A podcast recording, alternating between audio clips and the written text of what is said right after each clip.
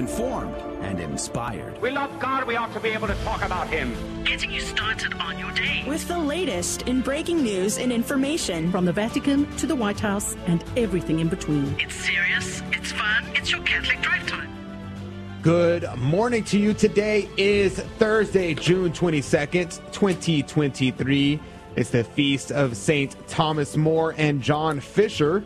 They were two courageous martyrs who stood firmly for their Catholic faith during the tumultuous reign of King Henry VIII in England. Both men faced persecution and ultimately gave their lives rather than renounce their allegiance to the Pope and to the Catholic Church.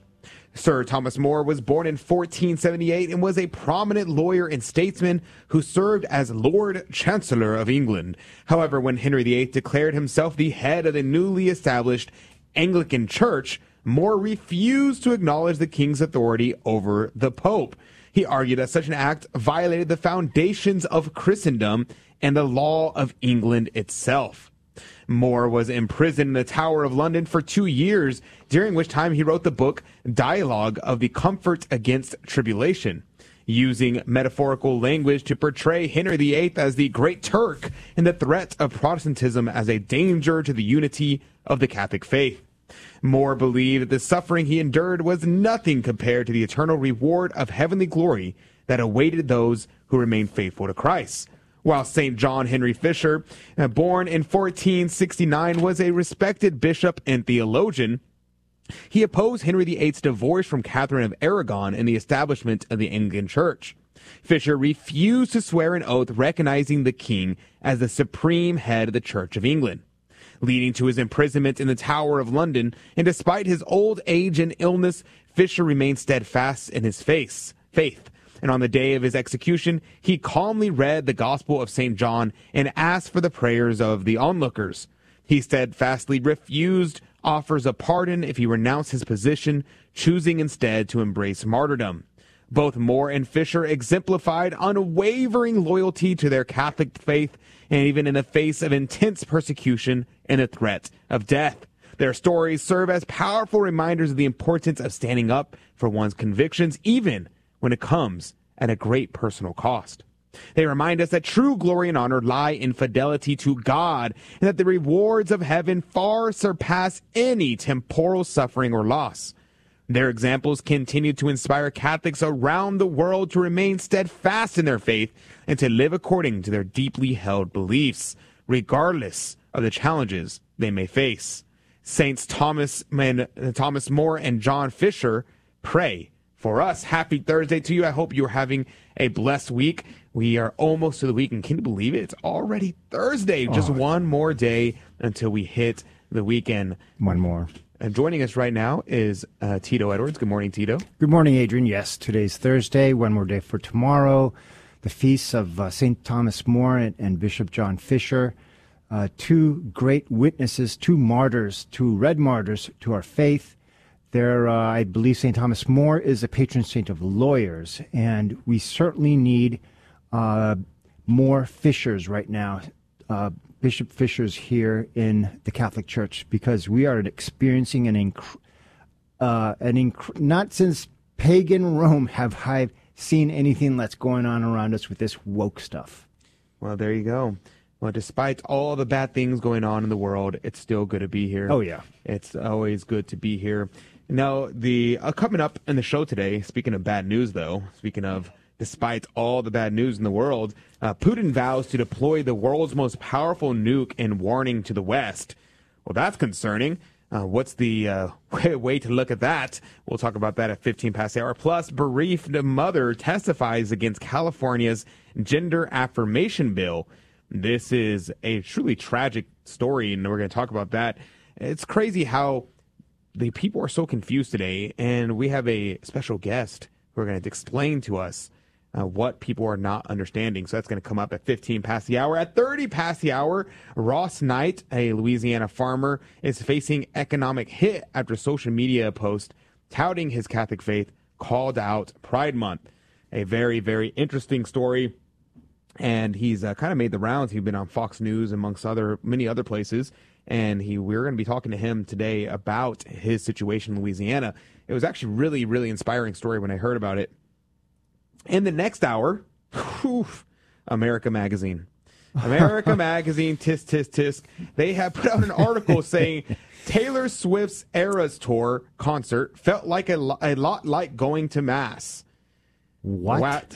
So it's a no bueno, to say the least. So we're gonna we're gonna talk about, a little bit about this article, and then we're gonna give uh, some uh, proper understandings of the Holy Mass in the next hour. Plus, as always, we have our Fear and Trembling game show, and where prizes are in fact involved. So you could be a winner. So make sure you tune in in the next hour for our Fear and Trembling game show.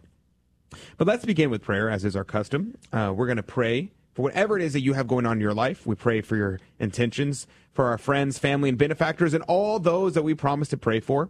We pray for the end to the scourge of abortion, and especially during the month of June, we pray for the virtue of humility over the sin of pride, and we pray for the smashing of the LGBT heresy. In the name of the Father, and of the Son, and of the Holy Ghost. Amen.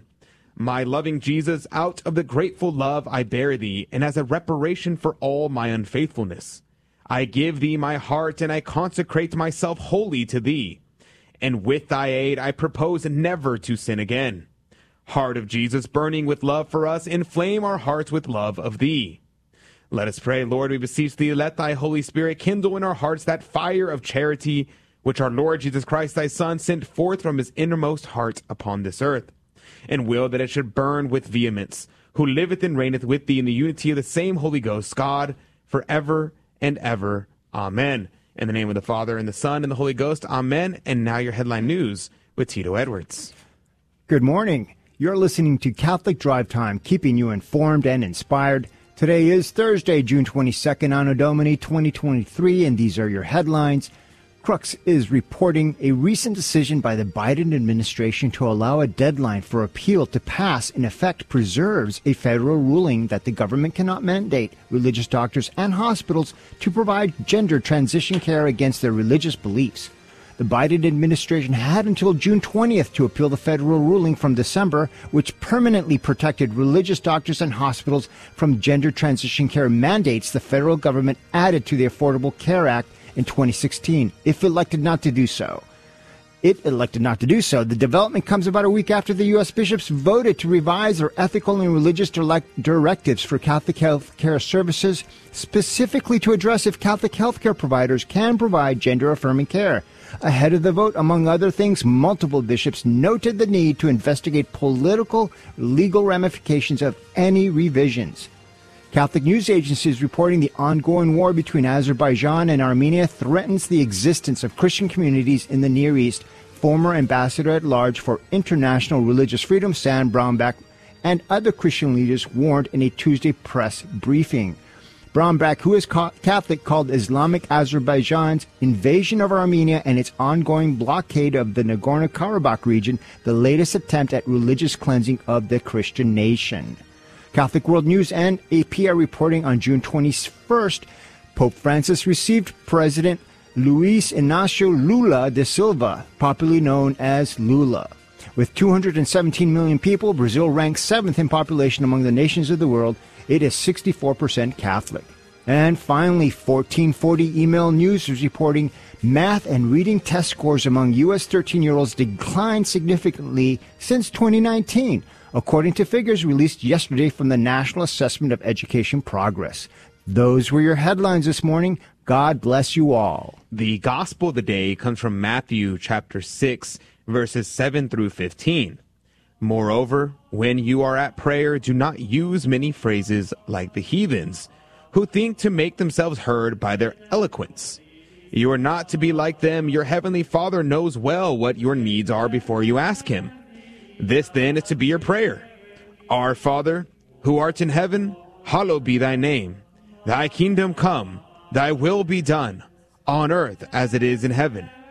Give us this day our daily bread, and forgive us our trespasses, as we forgive them that trespass against us. And lead us not into temptation, but deliver us from evil. Amen. Your heavenly Father will forgive you your transgressions, if you forgive your fellow men theirs. If you do not forgive them, your heavenly Father will not forgive your transgressions either. the gospel of the Lord. Praise to you, Lord Jesus Christ. Now, a couple things here. One thing is here in verse 7 is a phrase that a lot of Protestants will like to use against Catholics praying the rosary. They'll say, well, it says right here in Scripture, do not use many phrases like the heathens who think to make themselves heard by their eloquence. What they fail to realize is that this is not what the Protestants will say is quote unquote vain repetition. Instead, this is the praying of the, the words of the gospel, is a praying of the, of the scripture itself.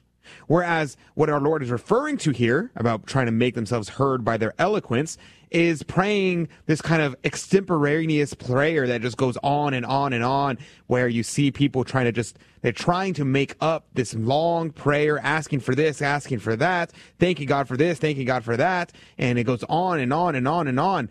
This is uh, what they're talking about here. Instead, our Lord knows what you're asking. And so we have a set uh, prayer that our Lord gave as like a format of, okay, this is the manner in which you pray. And yes, we should be praying always, but it doesn't have to be this extemporaneous prayer that we just kind of go on forever.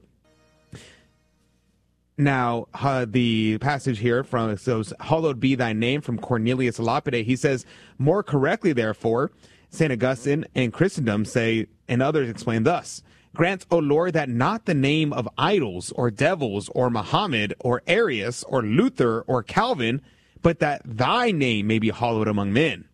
Now here uh, he goes on commenting on thy will be done. He says, now the will of God is twofold, the will of well pleasing and the will of signification, or absolute and optative will. The will of well pleasing in God is that with which God absolutely wills a thing to be done which will is always fulfilled, and which nothing can hinder or delay, according to the worm, words of Psalm, uh, the Psalms. Whatsoever the Lord pleased, that did he in heaven and earth, and is in Isaiah, all my counsel shall stand, and all my will shall be done. In this will we must acquiesce, either by rejoicing at it or by submitting to the adversity which it may bring upon us. Now, the will of signification is that by which God signifies that he wishes his laws and precepts, which he has imposed upon us to be done by us. All the fathers understand this petition to speak of the second will. The words, therefore, do not apply directly to God's will of efficacy and good pleasure, for it cannot but be fulfilled, but to the desiring and commanding will of God, which theologians call significative. So this is what's important to note here is that he's saying here there's two wills essentially from God. Now, obviously, this can be broken down further, but for our purposes, there are two wills of God. There is the will that God actively wills, and that active will of God is something that always occurs. When God wills it, it happens. God spoke, and the world, world was created. And then there's the passive will of God, and this passive will of God is things that God desires, but he does not force. He does not speak into existence. And so here he's saying God's will be done, well, of course, he's talking about the passive will of God, the will that God desires, but he does not enforce. He, why does that happen? It's because if, if God enforced it, then we could not seek to carry out his will. So it is in order that we may submit ourselves to the will of God that he allows us to reject him. Because if we could not reject him, then we could never truly love him because we never choose. We can never make that choice. Now, Cornelius Lapide, he kind of summarizes the Our Father as follows. He says, Our Father, O most holy creator, our Redeemer, our Savior, our Comforter, who art in heaven in the angels, in the saints, illuminating them with the knowledge of thyself, for thou, O Lord, art light, inflaming them with thy divine love. For thou, Lord, art love, dwelling in them and filling them with blessing. For thou, O Lord, art the chief and everlasting good, from whom are all, and without whom is no good. Hallowed be thy name, that we may have a clear knowledge of thee, that we may know the breadth of thy kindness, the length of thy promises, the height of thy majesty, and the depths of thy judgment. Thy kingdom come, that thou mayest reign in us by thy grace, and make us to come to thy kingdom, where there is the open vision of thee, and where thy love is perfected, and where thy company and fruition of thee are everlasting. So may we be with Our Lady and be with our Lord in heaven and see them face to face. We'll be right back with more after this. Ladies and gentlemen, this is your captain speaking. We're currently cruising at 39,000 feet. We'll turn that seatbelt sign off for you and let you move about the cabin. Looks like we're about two hours and 10 minutes from landing. Plenty of time for you to share your Catholic faith with one another. Wouldn't it be great if everyone eagerly shared their faith? Why not start today? A friendly suggestion from Guadalupe Radio Network. This is Dale Ahlquist with a Chesterton Minute. Have you ever heard someone say, I accept some of the things the church teaches, but I could never embrace the entire creed because there are some things in it that I just don't have any use for? G.K. Chesterton says, You might as well say that there's a great many things in the Encyclopedia Britannica that you don't have any use for. The church, like the encyclopedia, is meant for everybody, and not just for you. It is meant for everybody, which just happens to include you. The Catholic Church is a combination of things that are nevertheless one thing. We cannot accept only part of it without rejecting all of it. Want more than a minute? Visit our website at www.chesterton.org. And welcome back to Catholic Drive Time. This is your host, Adrian Fonseca. It's so good to be here with you today. It's always good to be here. The sun's beginning to rise, and it's always good to see the sunrise.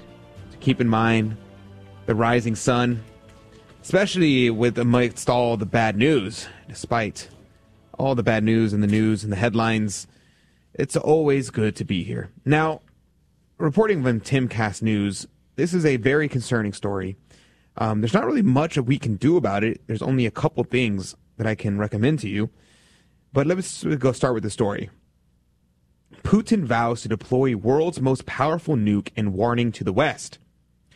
Russia's Satan 2, I think it's pronounced Saturn, but I'm going to say Satan, missile uh, can carry a payload of 4,000 times more powerful than the bomb dropped on Hiroshima. Russian President Vladimir Putin has vowed to deploy in the near future. He's saying, quote, almost half our strategic missile forces units are equipped with the newest YARS complexes. Troops are being re-equipped with modern missile systems with the Avangard hypersonic warhead, he said. In the nearest future, the first launch pads of Sarmat with a new heavy missile will be put on combat duty. The arsenals of the aviation and naval components of the, of the strategic nuclear forces are being replenished. End quote. Now, this is a very concerning story. And stories like this, I tend not to bring up too much just because there are a lot of things internationally that are going on, and it's good to be aware of them. There's not really much that we can do about it. Um, what here is the the what this reminds me of, though, and why I wanted to bring this up as a topic of discussion, is because Our Lady of Fatima came in 1917, and when she appeared in 1917, she had told us that if men did not repent, if we failed to start praying the rosaries, if we did not have amendment of life, if we did not make acts of reparation and keep the first Saturdays, then a greater war, war would break out. That was World War II. That Russia would spread her errors and the Holy Father would have much to suffer. She said that the fire would rain from heaven and nations would be annihilated. Now, many people at the time uh, thought that this was a reference to many other things. But what we do know is that many of those things have not happened. Whether or not you believe the consecration of Russia happened or not is kind of inconsequential. Because whether or not the consecration happened, I don't think it did. I'm not not convinced. But even if you believe it did happen, are you keeping the first Saturdays? Do you pray the rosary every day? Have you had a amendment of life? I know I've missed most of the first Saturdays. I try to make the first Saturdays, but many times I miss it. Have you made your first Saturdays? No. Maybe we should keep every first Saturday. and not just the first five. Just to play it safe, yeah. And this is what we have to do.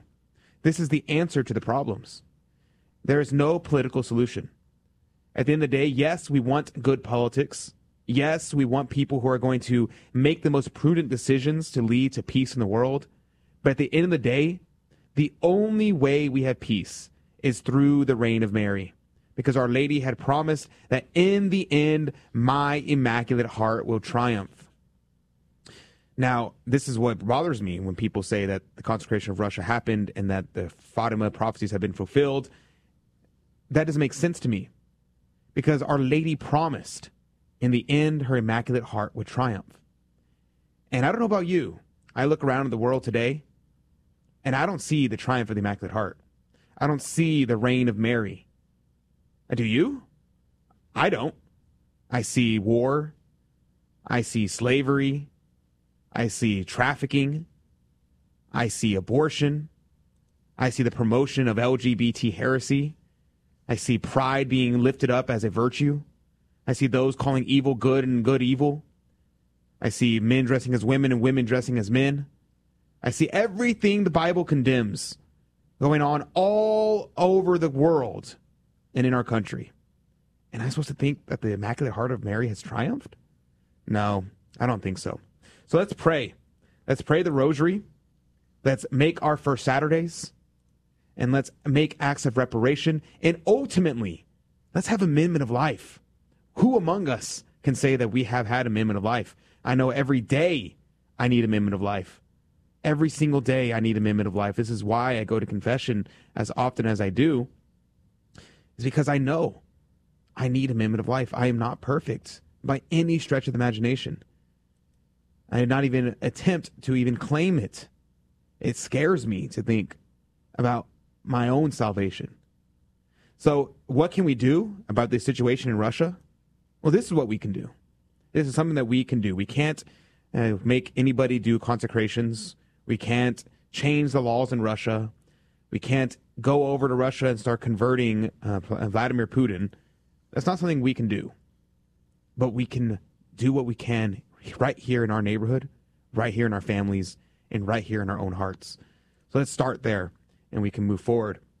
Now, this other story, reported from Catholic Vote, bereaved mother testifies against California gender affirmation bill. A Californian mother last Wednesday testified against a newly passed bill in California that critics say empowers the state to abduct the children of parents who will not, quote unquote, affirm their gender dysphoric kids. In a statement delivered at a California Judiciary Senate hearing, Abigail Martinez described how Child Protective Services removed her 16 year old daughter from her custody after she was reported by the girl's school counselor and a group of LGBTQ activists for not affirming the child's claim that she was a boy. The bill AB 957 includes parental affirmation of a child's gender identity as a necessary component of the child, child's health, safety, safety, and welfare. She said, quote, My daughter was taken from her loving home because the state of California claimed I was abusive for not affirming her trans identity. I lost my daughter over a name and pronouns. Even after I promised to call her a male name, it wasn't enough. She was given testosterone instead of therapy and was used as a pawn to raise money by the LGBT group that aided her emancipation. Martinez explained to the committee that her daughter was not a boy trapped in a girl's body, but a young girl with mental health issues in dire need of treatment and care. Parents are given one option to treat their distressed child affirm drug, and remove their healthy body part, or else you lose your child. Now, this goes on further, and I recommend reading the entirety of it to realize how scary of a situation this is, but I will just read to you the end of here. It says here, a California State Senator Scott Wilk said told the California State Judiciary Committee and parents, including Martinez, gathered on June 13th if you love your children, you need to flee California. You need to flee. This is the message for people who live in places where they can just take your kids for believing things that are so clear. Now, we have a special guest on to tell us about uh, who and what this whole situation is. Um, Taylor, could you uh, play that little interview there? Now, what's the second verse? Boys are boys from the beginning. Girls are girls right from the start. Everybody's fancy, everybody's fine, your body's fancy, and so is mine. Because sometimes children think that they might change. They might have to change after a while. And, you know, we laugh about that now. But it's because we had that concern when we were little. Yeah, because you're really not sure, and you thought maybe you'd become a girl, or a, a girl would become a boy, right? Exactly. And happens frequently out here. Sometimes.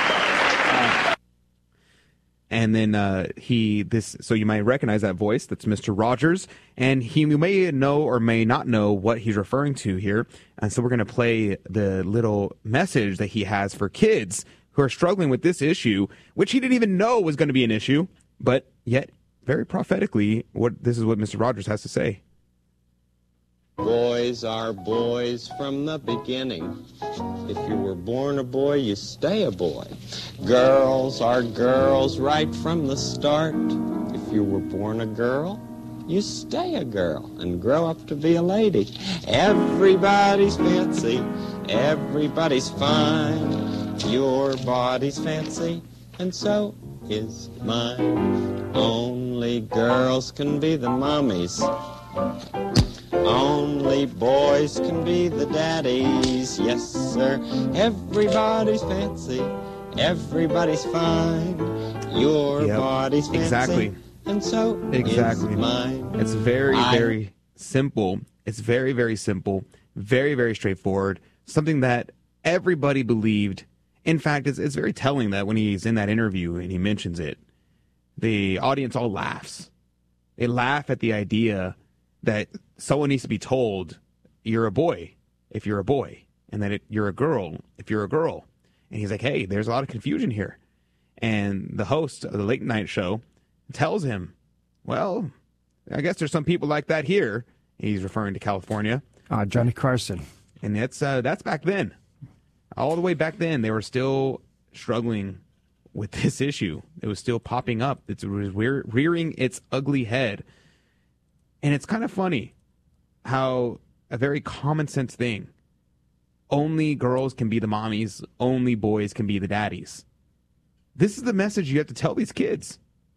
These children who are struggling who are confused, who are being brainwashed, all that's need is gender affirming care, but actual affirming care. It's not affirming to say, let me mutilate your body. Instead, it's affirming to do what Mr. Rogers just did, where he says, hey, you if you're a boy, you stay a boy. And only boys can be daddies. If you're a girl, you stay a girl and only girls can be mommies. It's very clear, very straightforward. It's almost comedic in its simplicity. And yet, could you imagine a TV show saying this today? Could you imagine a children's show saying some basic truths like this? There would be riots in the streets. They'd be called a homophobe, a transphobe, a bigot. For what? Telling the truth? These kids are being mutilated, are being destroyed, are being attacked. And so many people are just afraid. They're afraid to stand up and fight for what's right. They're afraid to stand up for the truth. And here's the catch if you're afraid to stand up for the truth, ultimately, you're afraid to stand up for Christ because Christ is the truth. Our Lord said, I am the way, the truth, and the life. If you reject the truth, you reject Christ. If you hide him under a bushel basket, then what's the point? But no, no, our Lord, who is the light of the world, the light that shineth in the darkness, and the darkness did not comprehend it, we should raise him up and let him shine before men. Speaking of shining before men, we have a special guest talking about this coming up in just one moment. Hello, this is Steve Gleason with your one minute tool for Catholic evangelism. Here's the question for your non Catholic friend Is the Bible sufficient to answer all questions about Christian living and church life? Well, the answer is definitively no. There isn't agreement on scores of doctrinal issues, such as the effects of baptism, who can receive communion, once saved, always saved, abortion, or how about eligibility for marriage after divorce. So here's your three best friendship tools for Catholic evangelism. Number one, fruit analysis. Luther, Calvin, and Zwingli, who are the fathers of non Catholic Christianity, did not rid the unbiblical practices they despised, but instead turned out to be the progenitors of some 50 denominations and scores of divergent beliefs. Secondly, natural reason. Well, if the Bible alone is supposed to clarify all beliefs, the very fact that such division prevails is actually proof that an arbiter of doctrine is desperately needed. And thirdly, the golden twins. Sacred scripture and sacred tradition will always prevail as the foundation of all Christian truth, doctrines, and beliefs. Remember, identical twins come from one egg. I don't know why I turned on my radio because I've kept my radio off for years. And once I turned it on, I was absolutely hooked. I love the shows with a Catholic apologist. I love the shows with the sort of day to day psychologist, Greg and Lisa Popcak. I love hearing not just of other people's problems who call in, but I love getting the Catholic take on how to deal with day to day reality. The Guadalupe Radio Network, radio for your soul. Welcome back to the Catholic Drive Time Show. Today is Thursday, June 22nd, 2023, in the year of our Lord, and these are your headlines for this morning. LifeSite News is reporting YouTube censors Ruth Institute interview clip about link between abortion, breast cancer.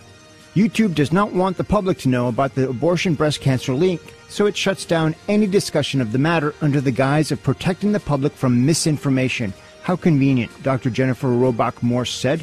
Last week, a clip from a video of Ruth Institute President Dr. Jennifer Roback Morse speaking with biologist Dr. Joel Brind was removed from the Google owned YouTube for violating the streaming platform's quote medical misinformation policy end quote.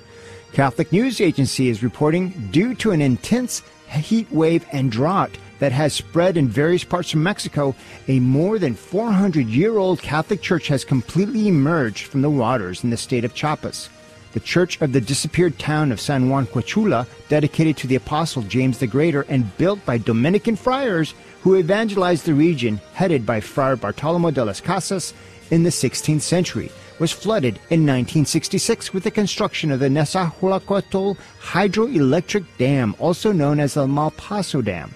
In recent years, the upper part of the church has remained visible and tourists could approach it using boats.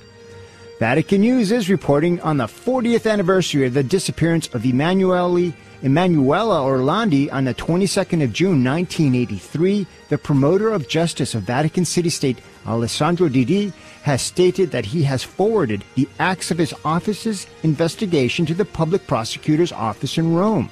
In a statement made public by the Holy See Press Office in response to journalists' questions, Diddi's office reports that in recent months this office has collected all the evidence available in the various institutions of the Vatican and the Holy See, while also seeking evidence through conversations with persons in charge of certain office at the time of the events. And finally, 1440 Email News is reporting archaeologists have found an ancient Mayan city in the jungles of the Yucatan Peninsula in southern Mexico using aerial laser mapping technology. The previously unknown city of 123 acres includes pyramid like structures measuring more than 50 feet in height, a ball court, stone columns, and three plazas. Archaeologists have named the city Ocomtún, the Mayan word for a stone column. The research team found the site an ecological reserve in the state of Campeche. I am Tito Edwards, and these are today's headlines through a Catholic lens. Thank you, Tito, for keeping us up to date.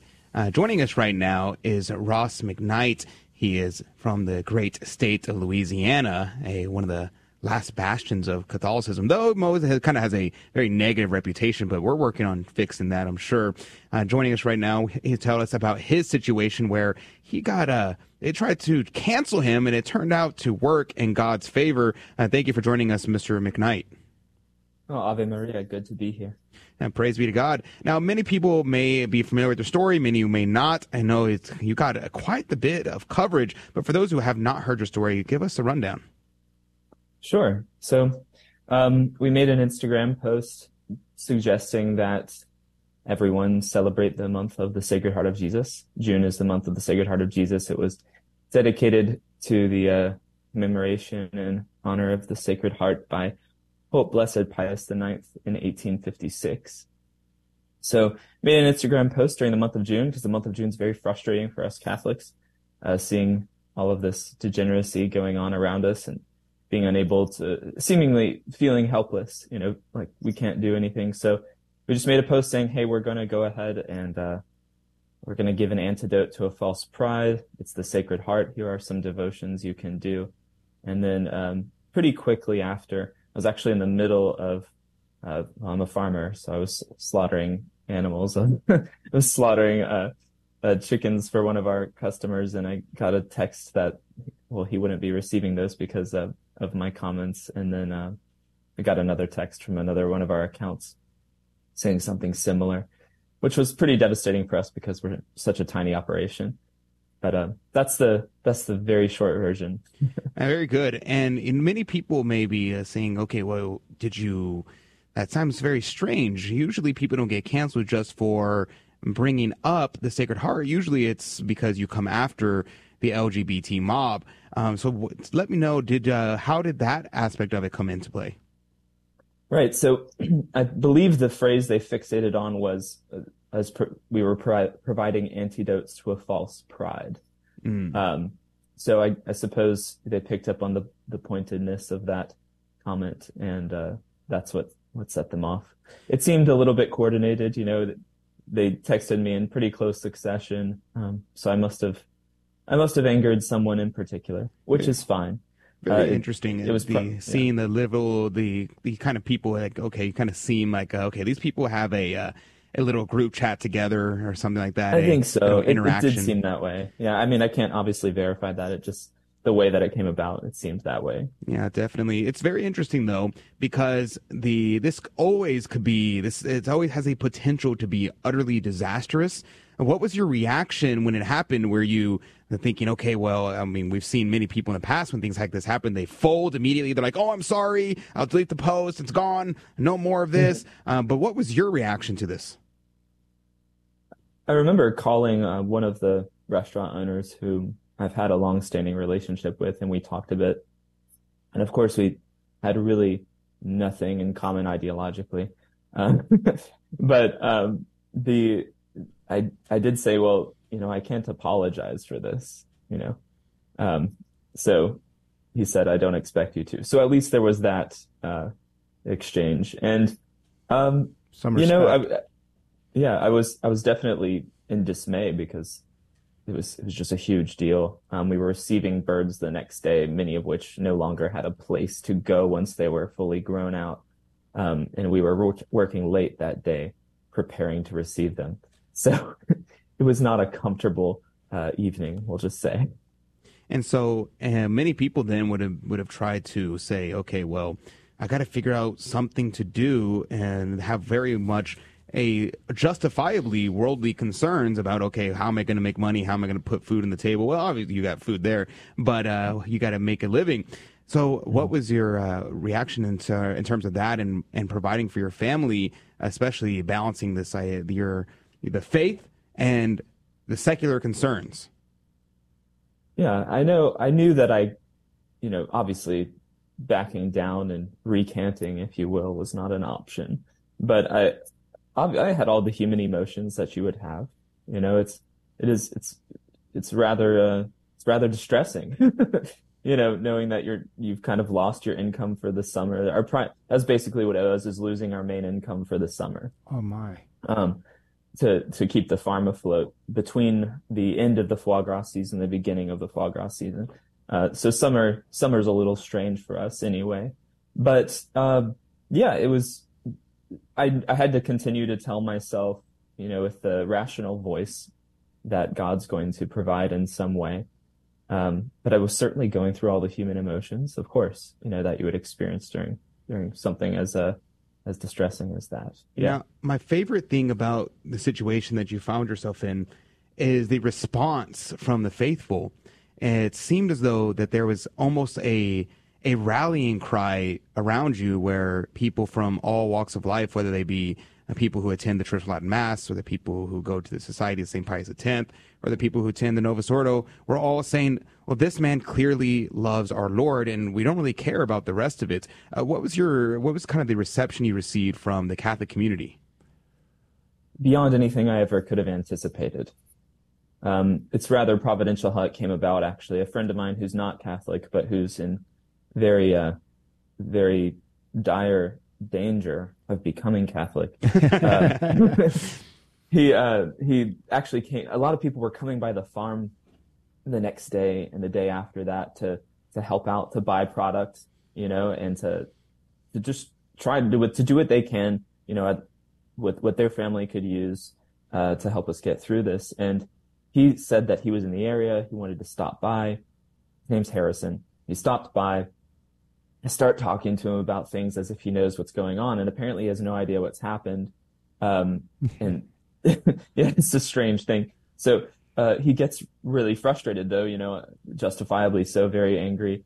Um, and he he's uh his business is such that he has some following on Twitter. So he goes on Twitter and he posts about it, and that's where actually the Federalist picked up on it, and then Fox News after that, and then you know successively.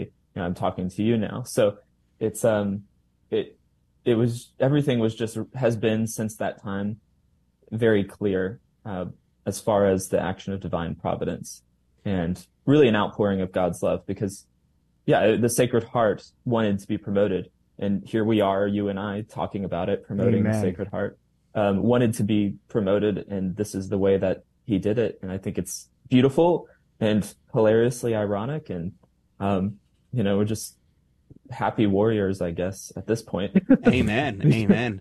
yeah. I mean, so. sometimes I suppose uh, some people sign up for war, and others uh, war gets thrust upon them, and you just have to uh, take it as it comes. We're going to go to a quick break. When we come back, I want to discuss the Sacred Heart a little bit and the opportunity, what it was like to uh, kind of go to secular audiences and talk about the Sacred Heart in relation to your situation. All this and more coming up just after this break. Don't go anywhere. God bless you. God love you. And we'll see you in just one moment. Hello, this is Steve Gleason with your one minute tool for Catholic evangelism. Here's the question for your non Catholic friend. Do you know what are the two most common questions after attending a non Catholic church service? Answer How is the preaching and how is the worship? Well, here's your three best friendship tools for Catholic evangelism. Number one, evaluation of worship. That's odd. Who's evaluating worship? Well, here's what really is meant by that. How is the music, the singing, and the audible response of the people? And if that were important, wouldn't that be our Lord's decision anyway? Secondly, Catholic teaching. Worship is fundamentally not tied to music and song, though it can be supported by music and song. The 2,000 year history of Catholic worship is primarily about the representing of Jesus' unbloody, timeless sacrifice on every Catholic altar. It is that moment when the bread and wine are changed into Jesus' own body and blood. We then participate in that worship by bringing our own sacrifice of self, whether sorrow or praise. And thirdly, my take. The only evaluation that should be considered after a church or a mass is the evaluation of heart and actions. That is, did we grow in obedience to the royal law of love? Help us, Father. Hey, Donnie, in what gospel do we find the Hail Mary prayer? The Gospel of Luke. Do we worship Mary? No. What do we do? Ask her to pray for us. As parents, we're the primary educators of our Catholic faith to our children, and if you don't know your Catholic faith as well as you should, that's okay. Just tune in daily to the Guadalupe Radio Network by logging online to grnonline.com. The Guadalupe Radio Network. Listen, learn, love, and pass it on. And welcome back to Catholic Drive Time. This is your host, Adrian Fonseca. It's so good to be on with you today. Praise be to God. The sun is rising, and you know what that means. The Son of God has risen from the dead. Alleluia. Alleluia. Praise be his most sacred heart. Uh, joining us right now is Ross McKnight. He, they, uh, the left attempted to cancel him, try to say, you know what? Uh, you're trying to promote devotion to our Lord well, then we're going to try to take your income away. And yet he stands tall. So thank you for joining us, Mr. McKnight. Now, I'm curious to know what it was like whenever you were invited to speak with people like the Federalist, Fox News, other secular outlets. Uh, what's it like to bring up religious topics and the Catholic faith, and most particularly the Sacred Heart, uh, amongst these audiences? A tremendous honor. Um, but you mentioned the Catholic community kind of, I believe uh, someone has said, uh, circling the wagons around us, right? And it was, uh, so the writer, Evita Duffy Alonso at the Federalist, is Catholic. One of nine children, I believe. Oh, wow. And her mother, Yes. yeah, her, her mother uh, is uh, Rachel Campos Duffy, who's one of the hosts of Fox and Friends. And so Rachel is the one who invited me on Fox and Friends. So, so it was a Catholic conspiracy.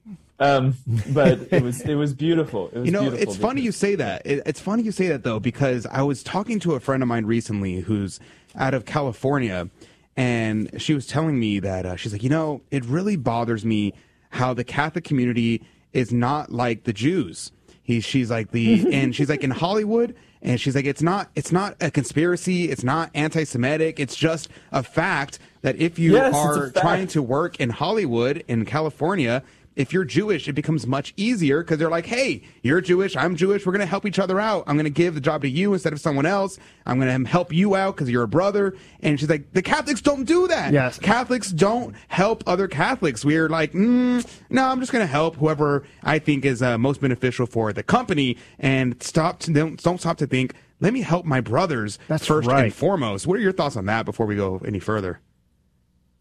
Certainly. Okay, so a little bit of a touchy subject, but um, but it's true. Um, I've noticed there's an issue, especially you know, it, it's it's it's strange. So the situation that I ended up in, right, would have been a non-event if let's just say it doesn't have to necessarily just be my Catholic community, but my local community. If you know, if enough families bought one item from me each week, then I wouldn't have to rely on restaurant business at all. So, um, I think I said at one point, you know, if everyone in my, uh, at my, where I go to the Latin mass, every family bought one item per week, I think we'd pretty much cover it, you know?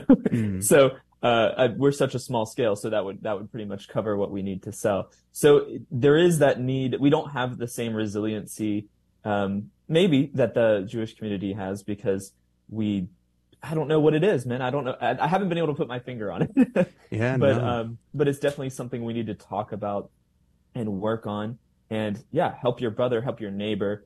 People came out of the woodwork to support me. Have you considered and extreme acts of charity, I think, on my behalf. Have you Um, considered- But we can also make these things non-events if we're more supportive on a daily basis. have you considered Catholic online fundraising? Yeah, um, Harrison's the one who set up uh, the fundraiser for us, and we've been well taken care of. Okay, good. Um, yeah, we, we Amen. that's the crazy thing is this turned from Deo a very bad situation into an extremely good situation because of people's just seeing the need, and also I think uh, look they saw that this was their cause too, Mm-hmm. and um, yeah, so we're so grateful for that. People have been so generous to us, people we don't know, you know, from across the country. No, that's So- great, and I think that's very interesting too because I think that's uh, one thing that I always try to do, and I think I really appreciate about the Guadalupe Radio Network what the radio station tries to do whenever we are doing anything or needing services. We always look to find and hire Catholics first. Uh, and then we go outward from there before if we uh, can't find catholics to do a job then we'll get someone else to do it but we always try to support the Catholic and the local Catholic community first and foremost, uh, whenever wherever we're at. And I think that's something that we can all do. Find out people at your parish, people locally, what are they doing that you could support, or maybe services you need. You don't need to say, "Hey, I'm going to go out of my way to purchase things I don't actually need." And what are people Right. providing that you actually need, and then get them from your your neighbor. Absolutely. You've probably got a plumber. You've probably got an electrician at your parish or your uh, chapel. You know, just they're there. You just got to find them. And, and that's what community is, is knowing the people around you anyway. And I think it's something we can all really do better at, myself included. Um, there's a very practical reason for this. And that's that who do you want to be, um, you know, well taken care of in your community are the people that you can count on to behave well according to the gospel, you know, or at least hold them accountable to that. And you want those families to be the ones that flourish and propagate and uh, build society. And so if we're contributing to that on the material level, that's a very practical way of, of practicing the faith too. Amen. Amen. That's exactly right. And you know, you're wearing the uh, the Sacre Coeur, the Sacred Heart, on your chest right now, and it reminds me of um, there's the the Song of Fidelity. I'm sure you're familiar. A Le chant de fidélité des hommes à l'âme vileuse chassant le sceptre et la croix. Exactly, exactly. That's exactly right. And this, uh, for those who are unaware, this song is uh, about the, the French Revolution, um, the, the the heroes of the Vendée rising up and be able to uh, to fight against the French revolutionaries. And I just I just love some of the lines in it. It's like the blood that flows through my veins bids me fight for virtue this day. Um, these knights of manly ideals. These they train their arms to defend every truth the church had revealed. Like these these men, they remind me of you, Mr. McKnight, because they were farmers. they were Yeah. just they were farmers and ranchers, and they were just trying to live their life out in the country. And they realized, hey, I got to go to war. I got to fight for the faith. And when they tried to go home, uh, the story goes that their wives were like, no, no, no, no, no, no, we're good here. Y'all go back and keep fighting. And so, uh, Aw. has Yeah. this story inspired you at all? Vive le roi. Unbelievable, yeah. Vive Dieu, vive le roi. Uh, it's uh, it, unbelievable inspiration, and yes. Uh, so what's interesting in the uh, the province of Poitou, you've got surnames that are very similar to some of the surnames in uh, southern and southwestern Louisiana from the the Acadians, um, and you see that same fervor, right? Because the Acadians were willing to travel all the way from Nova Scotia to uh, keep the faith, right? To keep their culture and uh, come all the way down to Louisiana. And the first thing they do, of course, the governor sends them a priest. They build a church in St. Martinville. And so Louisiana, uh, a friend of mine and I were talking, and he said, you know, I think Louisiana is the new Vendée. And I said, you know, I think I agree with that. this is kind of a place where we have to stand, you know, and fight because we have, it's, it's fertile ground for it. You, you live in the country. It's a rural part of the state, and it's a southern state. It, it's quite surprising that you were canceled by one of your your your uh, customers. Why is that?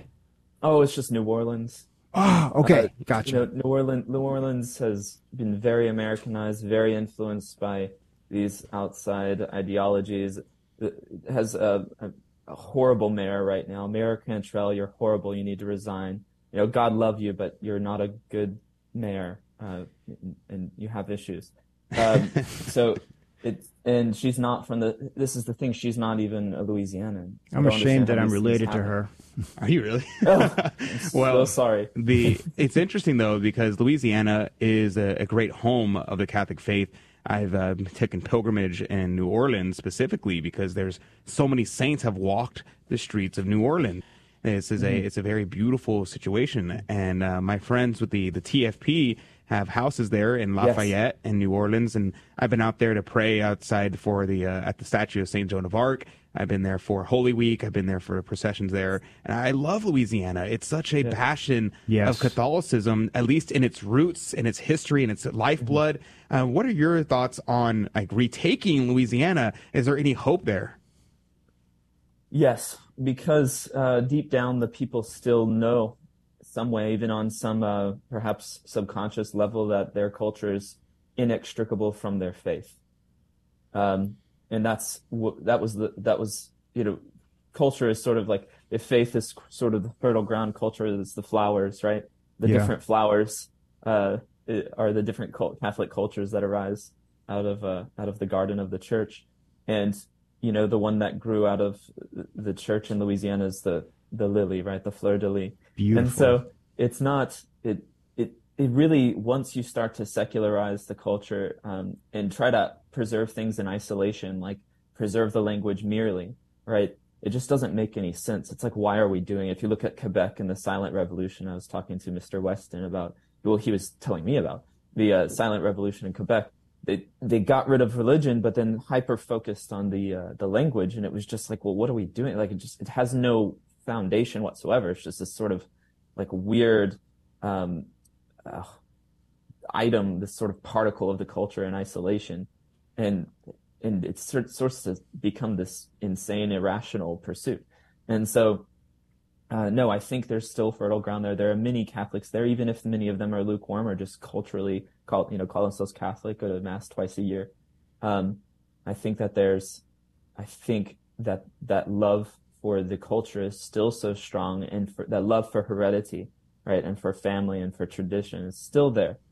Um, even if it's been suppressed by Americanization in many ways. Um, Well, and- and I think that the Sacred Heart can lead the lead the charge, no doubt. Well, certainly. I mean, they're just uh, thinking about the the song of fidelity: hold fast to every tradition and keep your land from all harm. Uh, the enemies of the mass are seeking Yes. to trample scepter and cross. Uh, True heirs of daring crusaders, a glorious triumph awaits. Let nothing stand in your way as you fight to reach heaven's gates.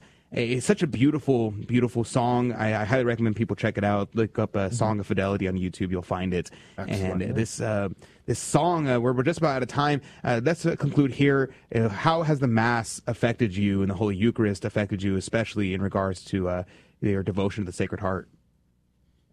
Um, well, like many people for many years, um, I was at the Novus Ordo, but it just got to a point where I there was some incongruity I couldn't put my finger on, right? And but gratefully, I'm very grateful to a couple of good friends of mine who brought me to the traditional Latin Mass, and then everything that stems from that. It, you know, it's interesting how once I began attending the traditional Latin Mass, my theology got straightened out.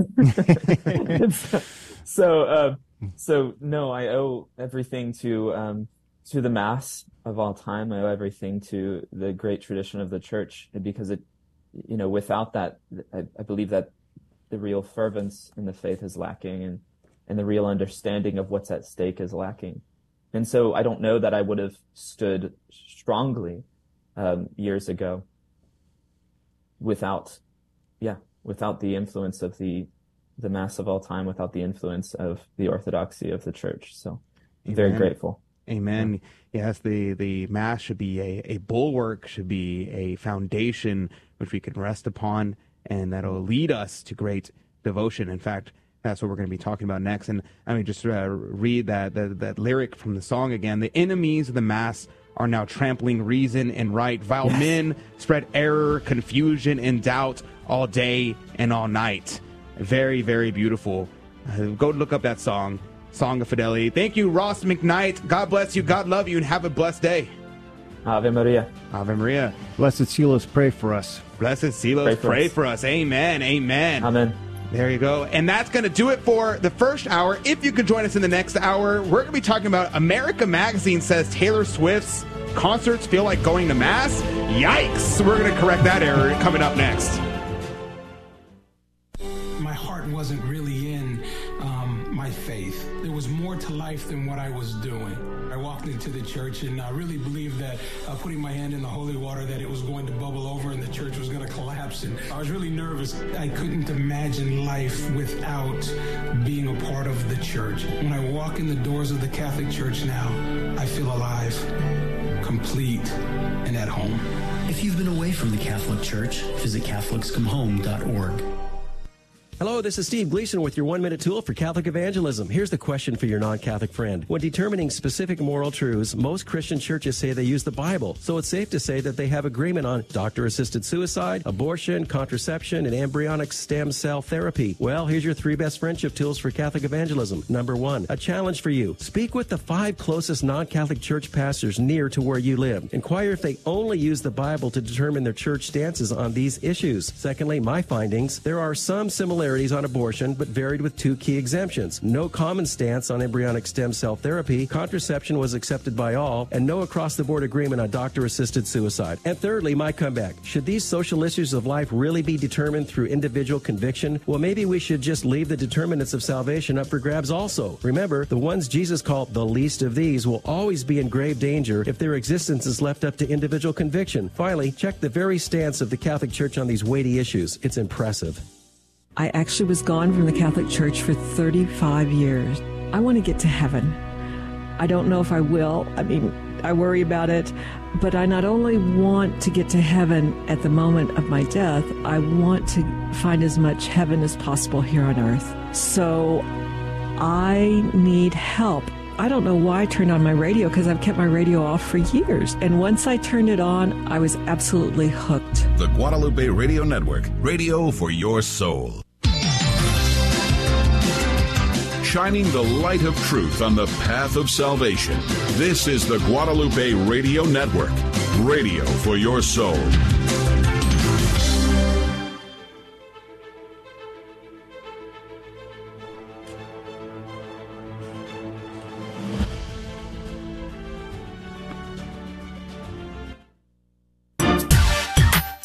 Hi, I'm Dina Paduska from St. Elizabeth Ann Seton Catholic School. You're listening to AM 1430 KSHJ Houston, part of the Guadalupe Radio Network. Radio for your soul. He talked a little bit about the Mass and how the Mass was uh, very impactful and very helpful for him in creating orthodoxy. You know, they say a law of prayer is the law of belief, is a law of how you live your life. So if you don't pray well, you don't believe well, then how are you supposed to live well? There's a Latin term for that. Lex, orandi, lex credendi, lex vivendi. Thank you. There you go. A very beautiful saying that we have to uh, keep in mind. And this reminded me, and it's kind of uh, triggered in my mind, this article from America Magazine, which, if you're not aware, America Magazine is a Jesuit run magazine, very well known for being writing very dissident articles, though they allegedly are Catholic, or at least they're Jesuit. And this is why uh, many people refer to them because, like, oh, well, the Jesuits wrote it, so it must be okay. And that's why it's very concerning. So, this article, written by Kevin Christopher Robles, which I was kind of surprised that this was written by a man, and you'll see why in a second. kind of a disordered attachment to Taylor Swift and and concerts in general. Uh, he says his uh, the article he wrote says Taylor Swift's Eras tour concert felt like felt a lot like going to mass. Now that headline alone is the headline alone is very very blasphemous right on its face. But we'll continue. He says as I nervously made my way to MetLife Stadium in East Rutherford, New Jersey on Memorial Day weekend for Taylor Swift's second show in the Garden State, I felt a queasiness I could not quell. I, it was feeling it was a feeling of both anticipation and terror. Anticipation for the night I had been waiting for for so long, and terror, yes, real terror, that it might not live up to my sky high expectations. It reminded me, oddly enough, of going to church. There's a ritualistic safety to Mass. You always know what's going to come next, I guess. Uh, no matter who is celebrating it or what church you happen to find yourself in, I remember on vacation attending Mass at local parishes. It always started out a bit awkward, but eventually I melted into the familiar words and rhythms, feeling at home and secure. The only truly nerve wracking part is the homily. With an unfamiliar priest and an unfamiliar parish, you always run the risk that you may not like what the particular priest has to say. Now, the first error he makes here is talking about what he likes. It's not about what you like, it's not about preference. It's about what is right and what is wrong. Is the priest preaching good things? Now, obviously, there is a preference element to it, and say, okay, was he a good preacher or, or not? Did he have good rhetorical skill? But the ultimately, the real question is, is he going to preach the gospel? Is he preaching the truth? That's the only thing that we should truly be concerned with, especially in situations when we're traveling. Now, it is very strange his obsession with Taylor Swift, which goes on. He says, That day I spent in New Jersey, Taylor Swift would be my pastor. MetLife Stadium, my parish, and the Swiftie community of the tri state area, my congregation. There would be familiarity there and safety, but also uncertainty. Could it possibly be as good as I'd hoped? I arrived at the venue a few hours early, and which, as I would approach going to Mass at an unfamiliar parish, I wanted to get there ahead of time, try not to stand out, and let the ceremony itself ease me into my surroundings. Thankfully, Swifties may well be the most welcoming group of people I have ever encountered. He starts talking about him trading um, friendship bracelets with other people. I'm like, yikes. Okay, strange. He says, as conversation starts to flow easily about favorite songs, albums, rankings, and especially shared disdain for Swift's brief romantic dalliance with Matty Healy, I have no idea who that is, my fear and anxiety started to disappear. Disagreements about what we liked, or especially what we didn't like, were delivered casually and reminded me oddly of the way academics and theologians wind up being friends with peers who hold vastly different views. He's comparing talking about the dating life of Taylor Swift to talking about theology and philosophy. This is very this is very concerning.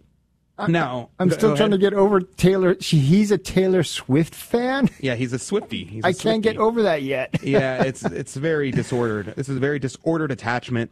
Um, he goes on. He talks more about the folk scene, how he likes the songs, yada yada yada. Talks about how packed it was and how the, she came out in her pink bodysuit. And yes, yes, yes. Goes on further. so many of her fans at once was a, was a thing that mattered most to her. She sang those words like a solemn vow, a promise that this night would be unforgettable. The crowd responded with rancorous applause. Somehow, Swift would keep this level of engagement for the entirety of her nearly three and a half hour set. Now he goes on, talks about pyrotechnics, yada yada yada. He goes on and on and on, talking about how great this concert was. But then he says, "Hmm, I think that this is something there. The church can learn something from this." He says, "There's nothing I can say that can accurately thank you for doing that. Despite being shared by 74,000 people, the moment was special. It offered the kind of connection I wish I felt at times during the liturgy." So often the relationship between priest and layperson can feel distant, like the celebrant is just going through the motions. When your priest feels like he just wants to wants the mass to be done, it is hard for the congregation not to feel the same way. Let me tell you that Swift's congregation did not want to leave. Not even three hours in did I feel like any of us were ready for this to be over. In a strange way, one could say that my relationship with the Catholic Church is not all that dissimilar to my experience as a Swiftie. Neither of these two institutions are perfect. Swift, at least, has no issue admitting her own faults. Many times over the years, she has criticized herself for being who she is. And I don't need to go into those details. Skipping ahead, she he goes on talking about the church and the church needing to learn from Taylor Swift. And he says he in, concludes the article by saying it was like a reminder from Swift herself. Blind faith can only really lead you so far.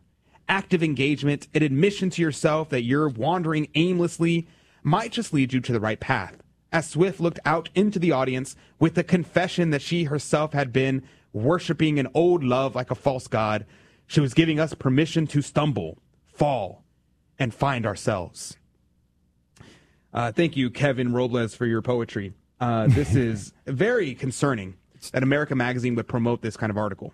It's. It, I think you, you hit the nail right on the head. It's it's a disorder to, to him to find something like that in a concert, but not in liturgy. I, he has his priorities wrong.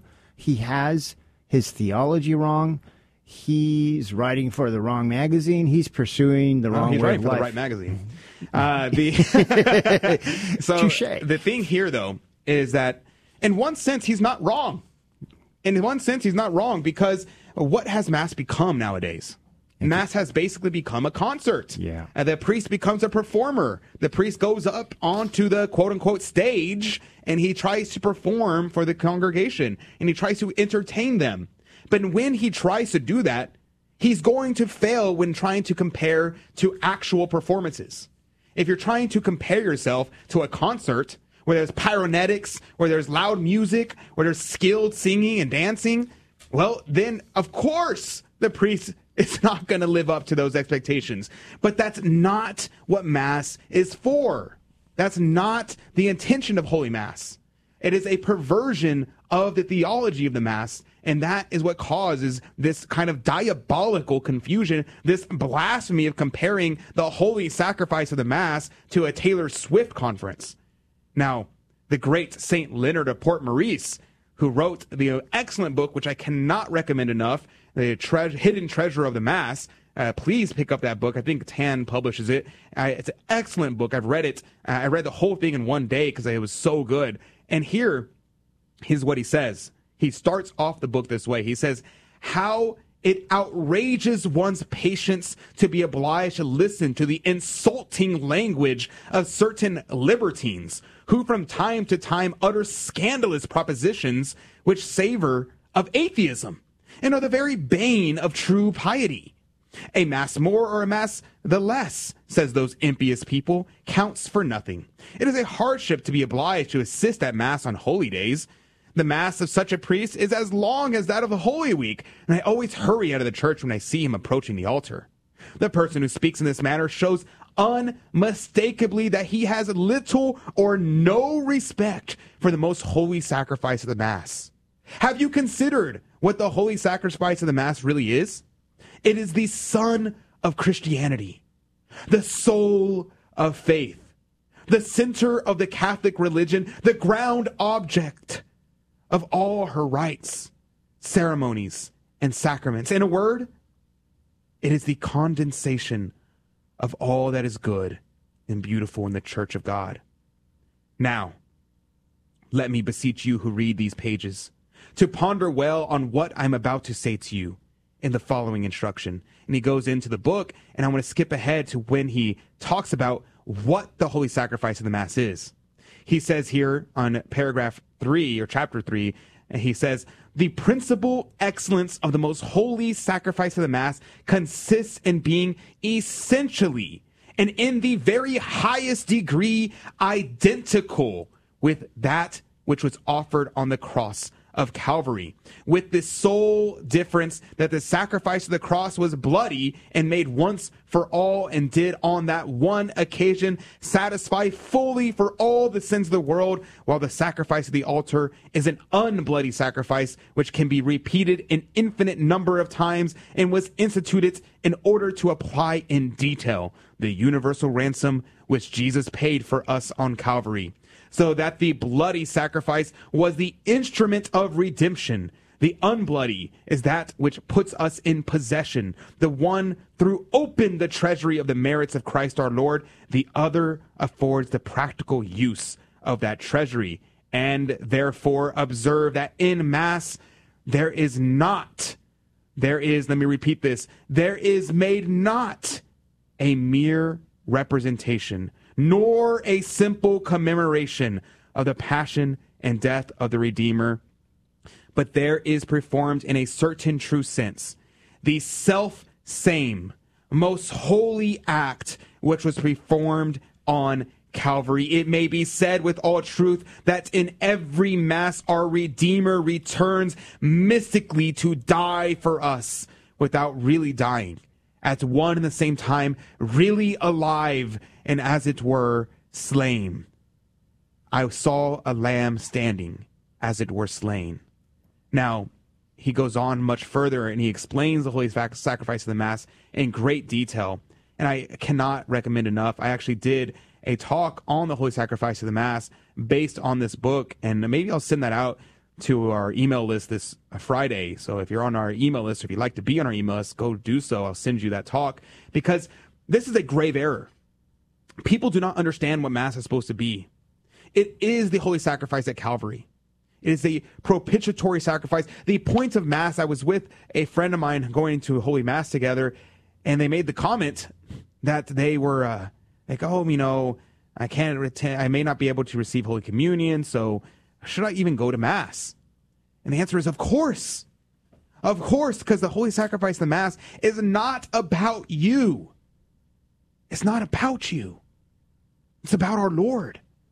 The reception of Holy Communion is good and it's beneficial and it's something that is laudable. You should receive Holy Communion if you are in a state and you're mentally prepared and you're prayerfully prepared to receive Him, then yes, receive Holy Communion. But it's not about receiving Holy Communion. That's not what Holy Sacrifice of the Mass is about. It's about worship of Almighty God.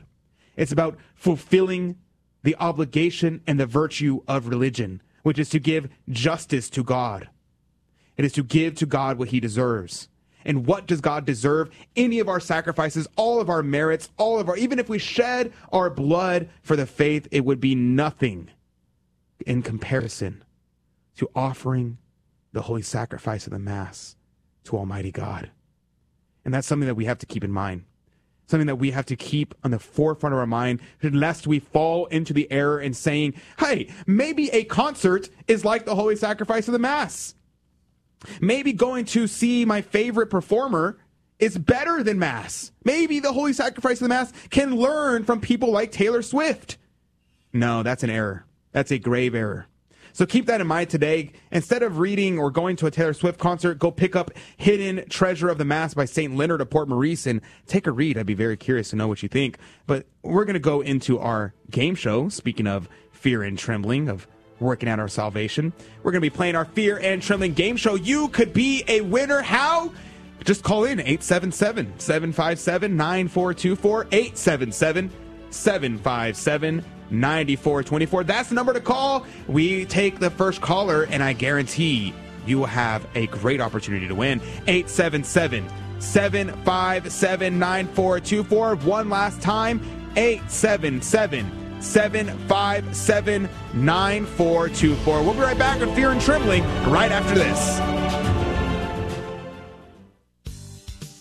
Hello, this is Steve Gleason with your one minute tool for Catholic evangelism. Here's the question for your non Catholic friend. According to 1 Corinthians 11, receiving communion in an unworthy manner can result in sickness and or death. If communion is simply wafer and juice as opposed to body and blood, doesn't the possibility of sickness and death just seem a little over the top? So here's the three best friendship tools for Catholic evangelism. First off, in the bread of life discourse in John 6, Jesus says, He that eats my flesh and drinks my blood dwells in me and I in him. Note, he said drink my blood. He did not say drink my wine or grape juice. Well, no commentary needed there. Secondly, you gonna walk? The disciples did not walk away from Jesus over a symbolic teaching of body and blood. They walked over how literally Jesus was teaching them. Also, they did not walk over the idea that feeding on Christ's body and blood is feeding on the Bible. No, no, no. And thirdly, your new response. My Catholic friend, when you are asked, hey, have you received Christ? Your answer is yes, every Sunday at Mass. That's how I know objectively that Christ is in me.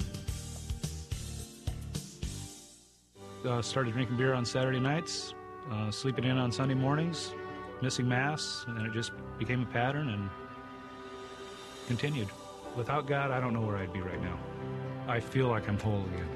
I know the importance of the Eucharist, I know the importance of the sacraments that I didn't know at a young age. I follow God's will because my desire is to get to heaven. Our, our lives are rich and full by being members of the church. If you've been away from the Catholic Church, visit CatholicsComeHome.org. Welcome to another round of fear ah! and trembling. the Catholic Trivia Game Show that helps you work out your salvation by the seat of your pants. It's a 50 50 chance, and prizes are involved. Avoid the weeping and gnashing of teeth. Call now to take your shot. 877 757 9424. 877 757 9424. 877 757 9424. And that's the number to call to be part of our Fear and Trembling game show where we give out prizes and you certainly have so many opportunities to win this game. You may be asking, well, what am I listening to? What exactly is going on here? I don't really know what's, what all this is about. Well, you are listening to the Fear and Trembling Game Show, the Catholic Trivia Game Show, where we give out prizes and you can win. I have three Catholic trivia questions right here in front of me. And the trick is, I'm not going to ask you the questions. I'm going to ask Tito the questions, and Tito's going to give me an answer. What your job is, is to discern whether or not Tito is right or whether or not he is wrong. Which means even if you don't know anything about these questions, if you're like, I don't know anything about these questions, then even if you just guess, you have a 50 50 chance of getting the answer correct. And every right answer goes into the coffee cup of divine providence to win this week's prize. Tito, what could they win? Thank you, Adrian, for asking. The Fear and Trembling prize for today is a Sacred Heart t shirt from For His Glory Company. For His Glory Company provides high quality, one of a kind Christian t shirts and products not found in stores. Their website is hisgloryco.com. Thank you to hisgloryco.com for your generous sponsorship of this week's prize. Now, the phone number to call, 877 757 9424. We take the first caller. I'm looking over on my left here, looking at the calls, and we have uh, the good news is we have a perfect opportunity. If you call now, you will be the contestant to win this week's prize. You could be a winner. 877 757 9424. 877 757 9424. And that's the number you can call now. And we always take the first caller. So make sure that you are uh, get a chance to win the prize this week. Uh, we just very blessed. A couple of callers just came through, and so make sure if you don't get on today that you call back in tomorrow because tomorrow's the day when we actually give out the prize. So if you don't get on today, there's still one more chance to win the Sacred Heart T-shirt from For His Glory Company. So if you don't get on today, that's what you got to do. So thank you to everyone who called in. The phone lines just lit up. And so if you don't, if you're not the contestant today, call in tomorrow, and you can call in early and wait on hold if you'd like. So we're going to give away that Sacred Heart T-shirt tomorrow from for His Glory Company. And so you can write this number down 877-757-9424. Write that number down and make sure that you put us on your speed dial so that way we can make sure we can uh, you can call us in and be the first caller on the line. And remember, you can always go to grnonline.com forward slash CDT, and there we can always make sure that uh, you find our contact information that will be listed in our website, on our website rather, grnonline.com forward slash CDT. So make sure you take care of that. Uh, let's see here. Um, which we have a number of people that called in. Uh, good morning to you, Teresa. Yes, hi. Howdy, Teresa. How are you this morning? Oh, good. How are you? I'm doing well. Too blessed to be stressed, I might say. Uh, where are you calling from, Teresa? I'm calling from Olney, Maryland. Oh, Maryland. Uh, we got a Maryland caller on the line. Where in Maryland did you say? Olney, O L N E Y. Oh, only Maryland. I've never heard of only Maryland. Where is that in relation to uh, D.C.? It's about 15 miles north. 15 miles north. And so, where are you off to this morning? Work. Work. Uh, you're working in. Uh, are you heading into the uh, the the Holy Land, where they have that Holy Land Basilica there? That's beautiful over there. Uh, where do you work at? It's beautiful. I work at a hospital in Prince George's County, so not too far. Ah, praise be to God. Well, thank you for your work in the hospital. That's pretty amazing. Uh, and what is only Maryland known for? Horses. It used to be the countryside and horses, and now it's outer suburbia. Oh, there you go. Well, we love horses. I, I've, I've, I actually don't think I've ever ridden a horse before. I've, I've gotten, I've been on a horse and they kind of like trotted it along, but I don't think I've like ever ridden, ridden a horse, like actually ridden a horse. I would love to do that at some point. Uh, but thank you very much, Teresa, for calling in. I love that name, Only Maryland. I was like, am I hearing that right? Only? That's pretty cool. It's a cool name. Uh, but, uh, Teresa, are you familiar with the game? Do you know how to play? Ye- yes, it's been a while though. Okay, perfect. So you are, in fact, a veteran then. I didn't know. I admit, did not recognize the voice. Well, thank you very much for calling in again. But the uh, the game is very simple. I have three Catholic trivia questions. I'm going to ask Tito the questions. You just got to figure out whether or not he's telling you the truth or whether or not he's trying to deceive you. Uh, so, are you ready to play the game? Ready. All right, then, Teresa, let's start. Uh, Tito, the question on the board. All right. And let's jump into it.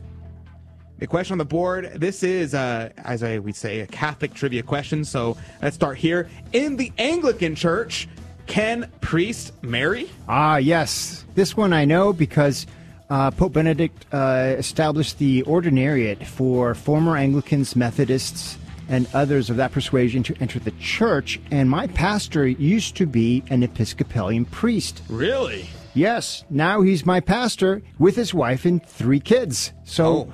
Yes, I would say that yes, in the Anglican church, priests can marry. Well, there you go, folks. Uh, priests can marry in the Anglican Church. Uh, Teresa, 15 seconds on the clock. Uh, Tito seems to think that in the Anglican Church, priests can in fact marry. Uh, what say you, Teresa? Is he telling you the truth or is he trying to deceive you? What say you, Teresa from Only Maryland?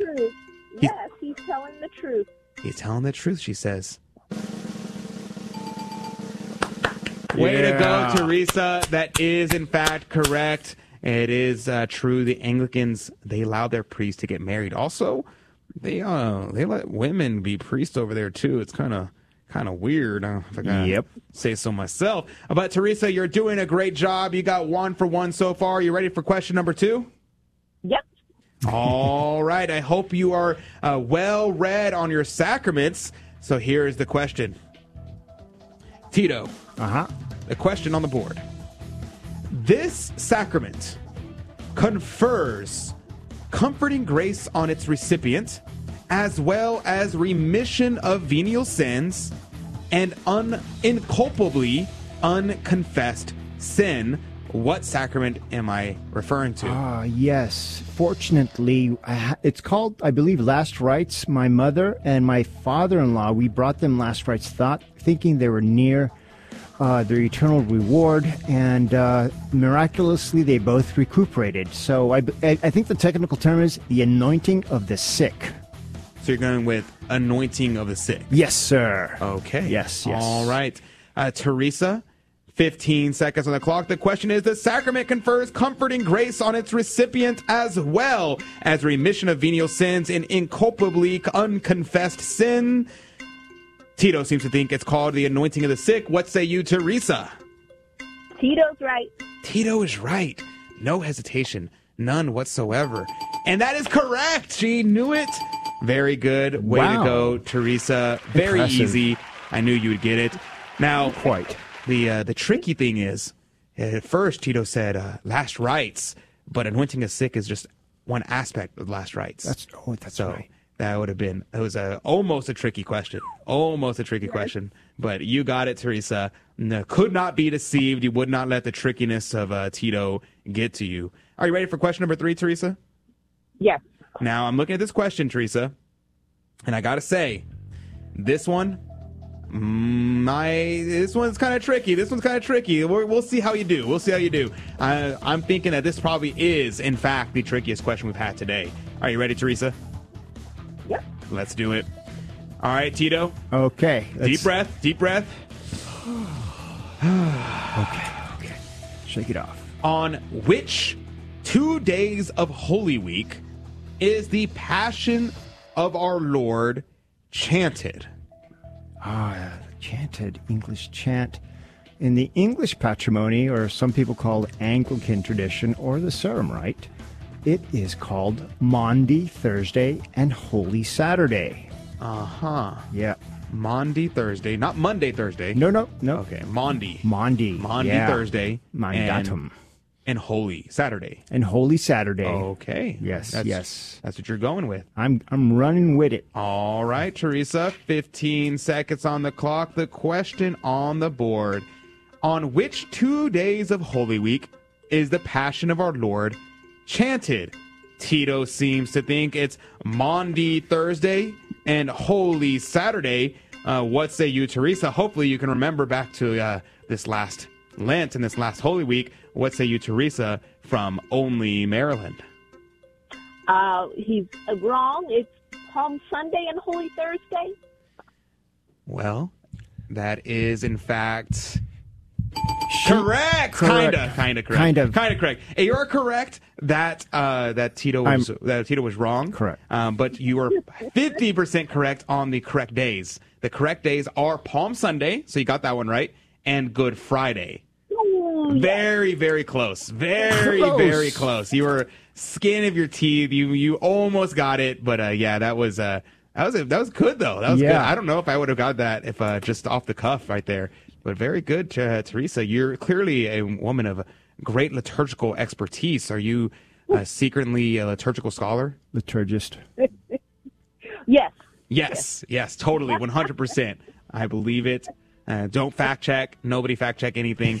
Uh, all right, Teresa. God bless you. God love you. I hope you have a blessed day, and I hope everything goes well at the hospital today. Uh, but we'll put you on hold, and we'll make sure to get your contact information. Okay. All right. Thank you. You're very welcome and put you on hold. And that's going to do it for the radio side. If you can join us in the after show, well, please do so. You can find us on YouTube, Facebook, Rumble, Odysee, Twitter. Look us up on all those platforms. Just type in Catholic Drive Time, and we'll be sure to make sure that we are uh, connected with you and we can chat with you about whatever it is you want to talk about. We have uh, all sorts of things that we could talk about. But if not, we'll see you back here, 6 a.m. Central, 7 Eastern, across the Guadalupe Radio Network. God bless you, God love you, and we'll see you very soon. We'll be right back. Thank you for joining us on Your Catholic Drive Time, where it is our pleasure to keep you informed and inspired. Join us Monday through Friday at the same time, right here on your favorite Catholic radio station. Don't forget to connect with us. Just go to facebook.com forward slash Catholic Drive Time. Again, that's facebook.com forward slash Catholic Drive Time. Be sure to share more than just us today. Share Jesus with everyone you meet. Bye now, and God love you.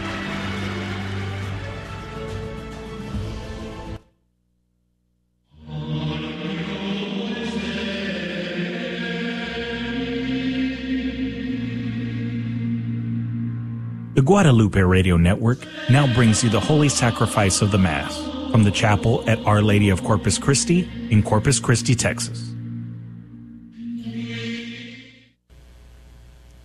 Welcome to the Holy Mass, live from Our Lady of Corpus Christi, home of the SALT community. For more information, visit salt.net or ourladyofcorpuschristi.org. Today we celebrate Thursday of the 11th week in Ordinary Time, feasts of Saints John Fisher and Thomas More.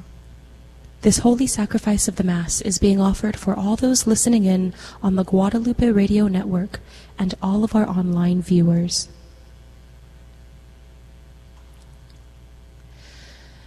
Praise my soul, the King of heaven. To his feet thy tribute bring. Ransom healed, restored, forgiven. Evermore his praises sing. Alleluia, Alleluia. Praise the everlasting King. In the name of the Father, and of the Son, and of the Holy Spirit. Amen. The grace of our Lord Jesus Christ, and the love of God, and communion of the Holy Spirit be with you all. And with your spirit. Brothers and sisters, let us call to mind our sins, and so prepare ourselves to celebrate the sacred mysteries.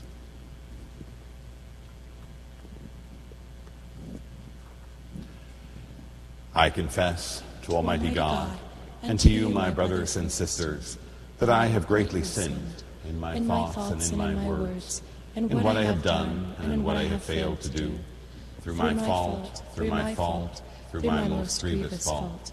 Therefore I ask Blessed Mary, ever Virgin, all the angels and saints, and you, my brothers and sisters, to pray for me to the Lord our God. May Almighty God have mercy on us, forgive us our sins, and bring us to everlasting life. Amen. Lord have mercy. Lord have mercy. Christ have mercy. Christ have mercy. Lord have mercy.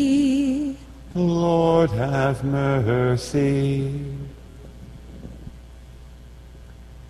Let us pray.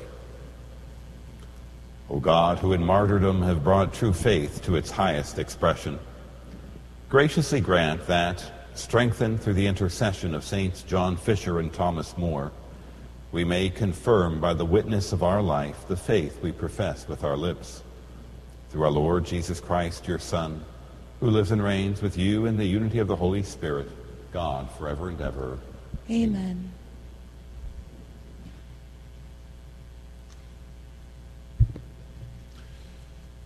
A reading from the second letter of St. Paul to the Corinthians.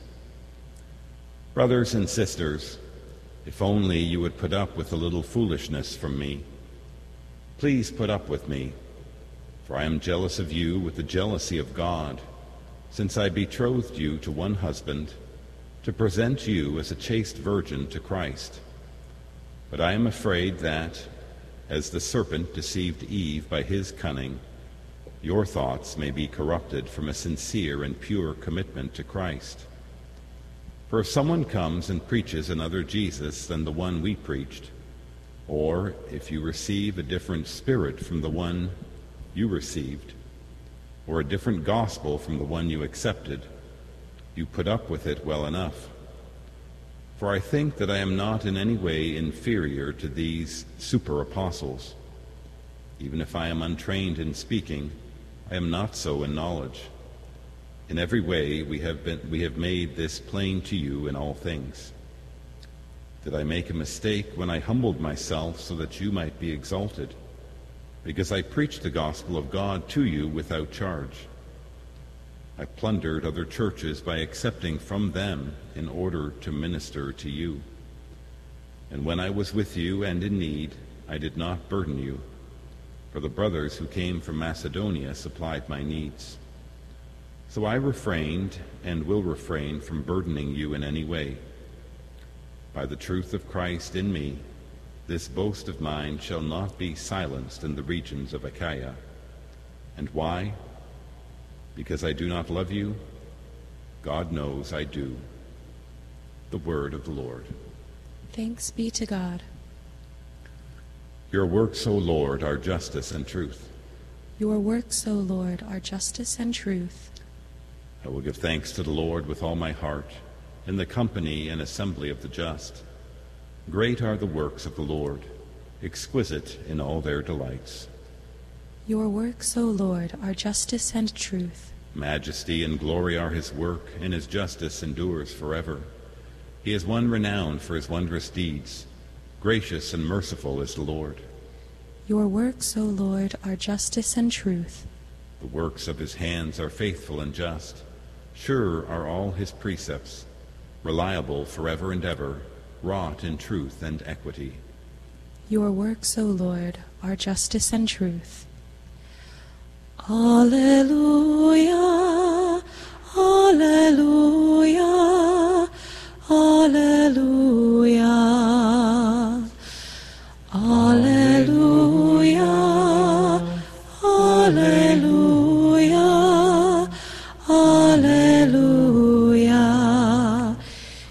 have received a spirit of adoption as sons, through which we cry, Abba, Father.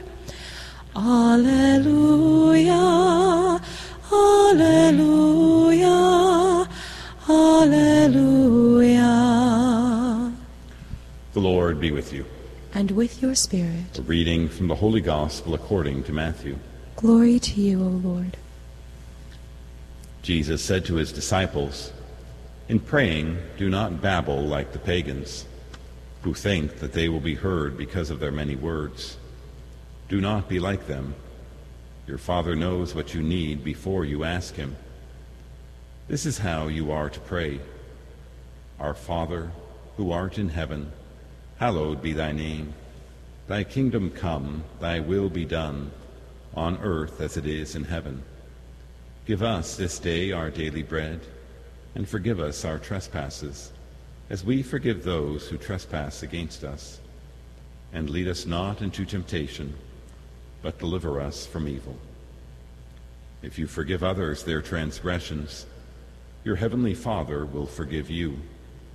But if you do not forgive others, neither will your Father forgive your transgressions. The Gospel of the Lord. Praise to you, Lord Jesus Christ.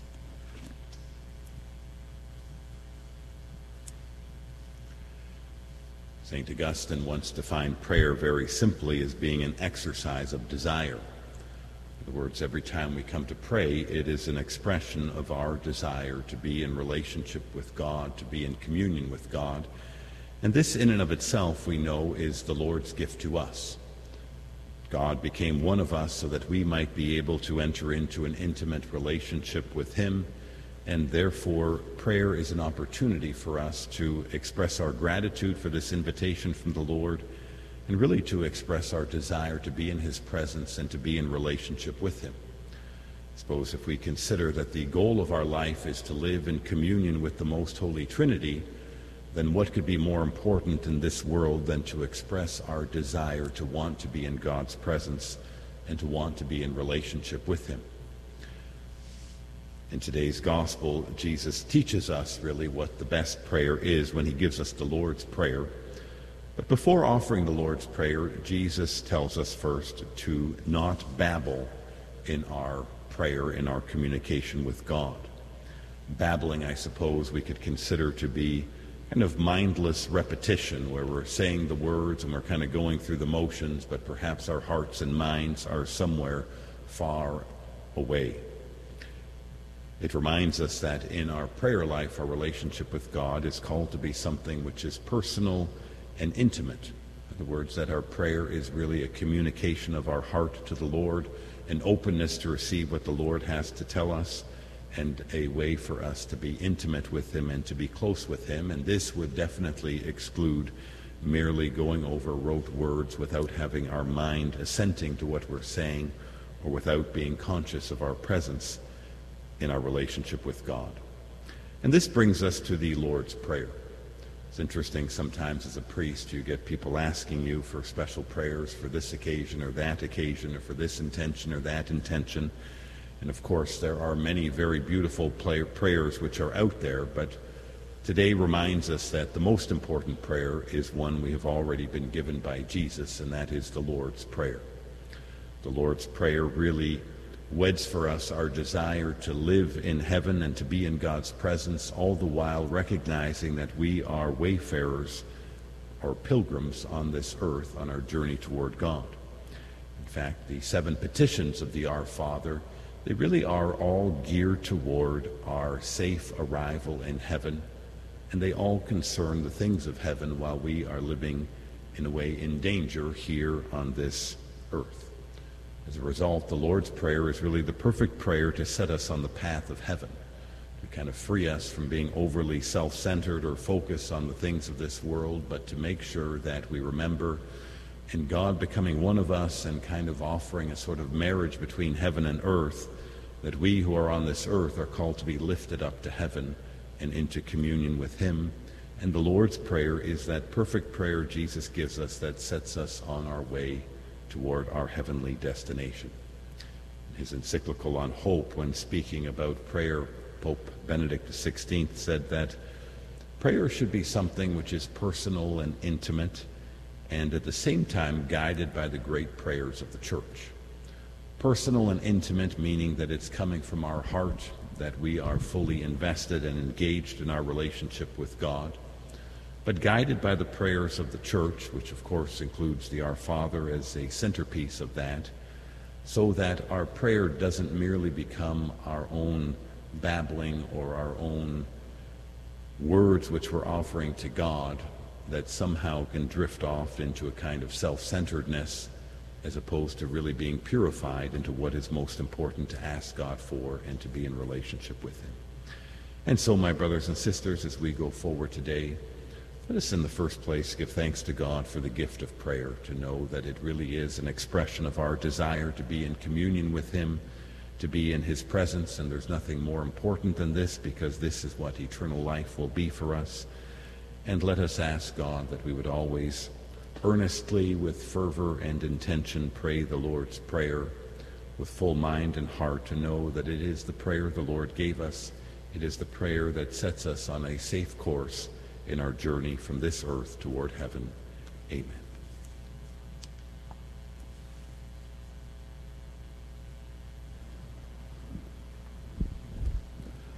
Trusting in our Father's love and mercy, let us bring our petitions before him. We pray for our Holy Father, Pope Francis, for all bishops, for their physical and spiritual needs. We pray to the Lord. Lord, hear our prayer. We pray for government leaders that they would be guided by the wisdom of the Holy Spirit to enact just laws that safeguard and protect the dignity of human life from the first moment of conception and laws that would not transgress the natural law of God. We pray to the Lord. Lord, hear our prayer. We pray for the sick and the suffering, that they would be given consolation in their faith and the courage and perseverance to unite their sufferings with Christ on the cross we pray to the Lord. Lord, hear our prayer. We pray for our family, friends, and benefactors, for all those joining us online and through Guadalupe Radio Media, for those who have asked for our prayers, and for those enrolled in the Salt Mass Association. We pray to the Lord. Lord, hear our prayer. We pray for an increase in vocations to the sacred priesthood and religious life. We pray to the Lord. Lord, hear our prayer. We pray for an increase in the gift of prayer in our lives, that we would always take time to be in the Lord's presence and to express our desire to be with him. We pray to the Lord. Lord, hear our prayer. For those intentions that behold in our heart, we pray to the Lord. Lord, hear our prayer. Merciful Father, we thank you for hearing our petitions and granting our prayers through Christ our Lord. Amen. Let all mortal flesh keep silence, and with fear and trembling stand. Ponder nothing earthly minded, for with blessing in his hand, Christ our God to earth descended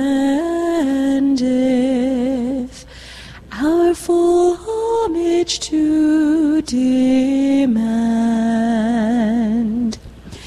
King of kings, yet born of Mary, as of old on earth he stood, Lord of lords in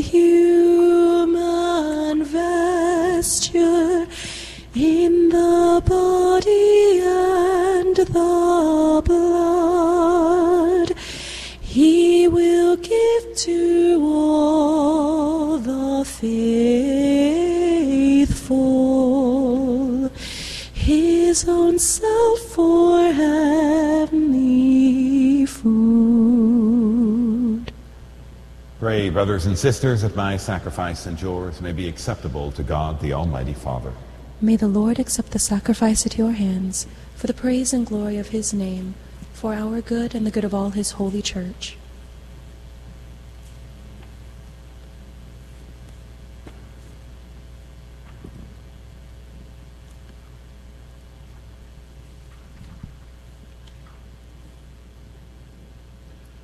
With favor, O Lord, we pray, on the offerings we set upon this sacred altar on the feast day of blessed John Fisher and Thomas More, that bestowing on us your pardon, our oblations may give honor to your name through Christ our Lord. Amen. The Lord be with you. And with your spirit, Lift up your heart. we lift them up to the Lord. Let us give thanks to the Lord our God. It is right and just. It is truly right and just, our duty and our salvation, always and everywhere to give you thanks. Lord, Holy Father, Almighty and Eternal God, for you are glorified when your saints are praised. Their very sufferings are but wonders of your might. In your mercy you give ardor to their faith. To their endurance you grant firm resolve. And in their struggle the victory is yours through Christ our Lord. Therefore, all creatures of heaven and earth sing a new song in adoration.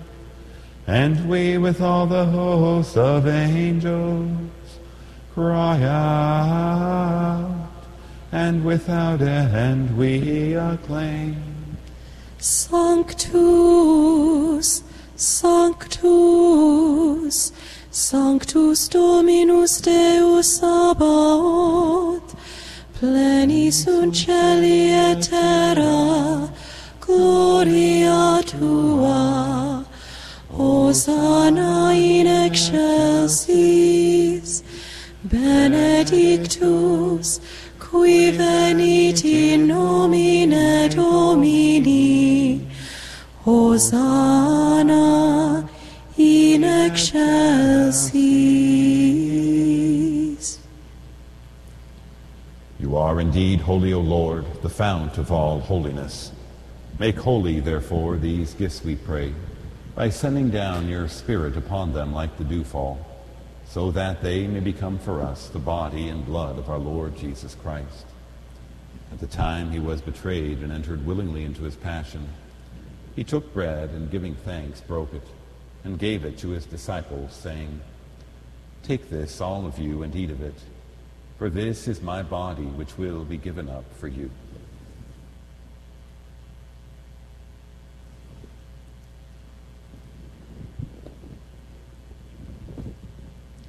In a similar way, when supper was ended, he took the chalice, and once more giving thanks, he gave it to his disciples, saying, Take this, all of you, and drink from it, for this is the chalice of my blood, the blood of the new and eternal covenant, which will be poured out for you and for many for the forgiveness of sins. Do this in memory of me.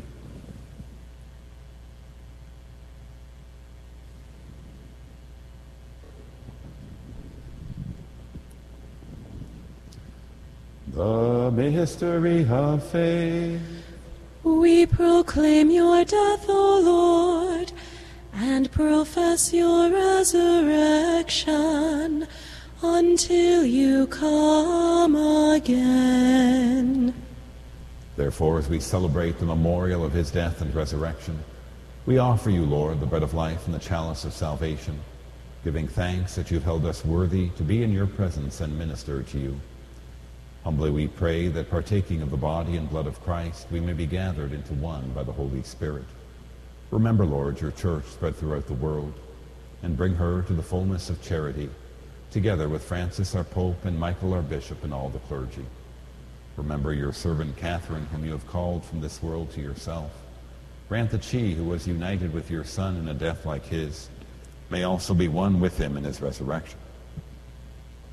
Remember also our brothers and sisters who have fallen asleep in the hope of the resurrection, and all who have died in your mercy. Welcome them into the light of your face.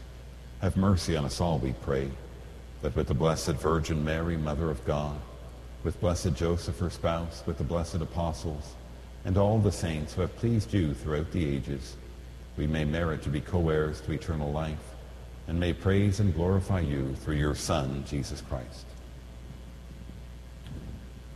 Through him and with him and in him, O God Almighty Father, in the unity of the Holy Spirit, all glory and honor is yours forever and ever. Amen. Precepti salutaribus moniti, et divina institutione formati, audemus dicere, Pater noster, qui es in celis, sanctificetur nomen tuum, adveniat regnum tuum, fiat voluntas tua, sicut in cielo et in terra. Panem nostrum quotidianum, da nobis hodie, et dimite nobis debita nostra, sicut et nos dimitimus debitoribus nostris, et ne nos inducas in tentationem, sed libera nos a malo. Deliver us, Lord, we pray, from every evil. Graciously grant peace in our days, that by the help of your mercy we may be always free from sin and safe from all distress, as we await the blessed hope and the coming of our Savior Jesus Christ. For the kingdom, the power, and the glory are yours, now and forever. Lord Jesus Christ, who said to your apostles, Peace I leave you, my peace I give you, look not on our sins, but on the faith of your church, and graciously grant her peace and unity in accordance with your will, who live and reign forever and ever. Amen. The peace of the Lord be with you always. And with your spirit. Let us offer each other the sign of peace. Agnus Dei, qui tollis peccata mundi, miserere nobis.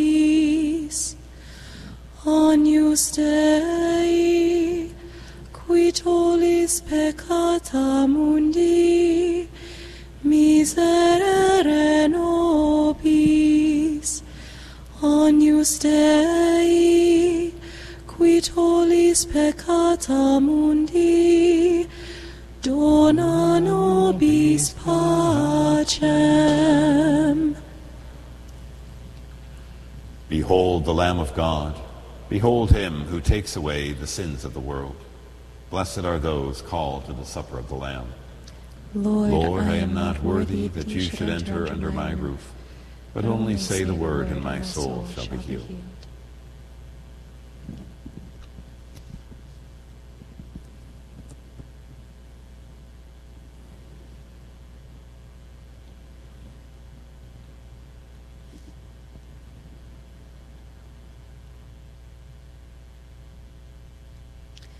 For those who cannot receive sacramental Holy Communion at this time, we pray the act of spiritual communion. My Jesus, I believe that you are present in the most holy sacrament. I love you above all things, and I desire to receive you into my soul. Since I cannot at this moment receive you sacramentally, come at least spiritually into my heart. I embrace you as if you were already there, and unite myself wholly to you. Never permit me to be separated from you. Amen. Jesus, my Lord, my God, my all, how can I love thee as I ought, and how revere this wondrous gift, so far surpassing hope or thought. Sweet sacrament, we thee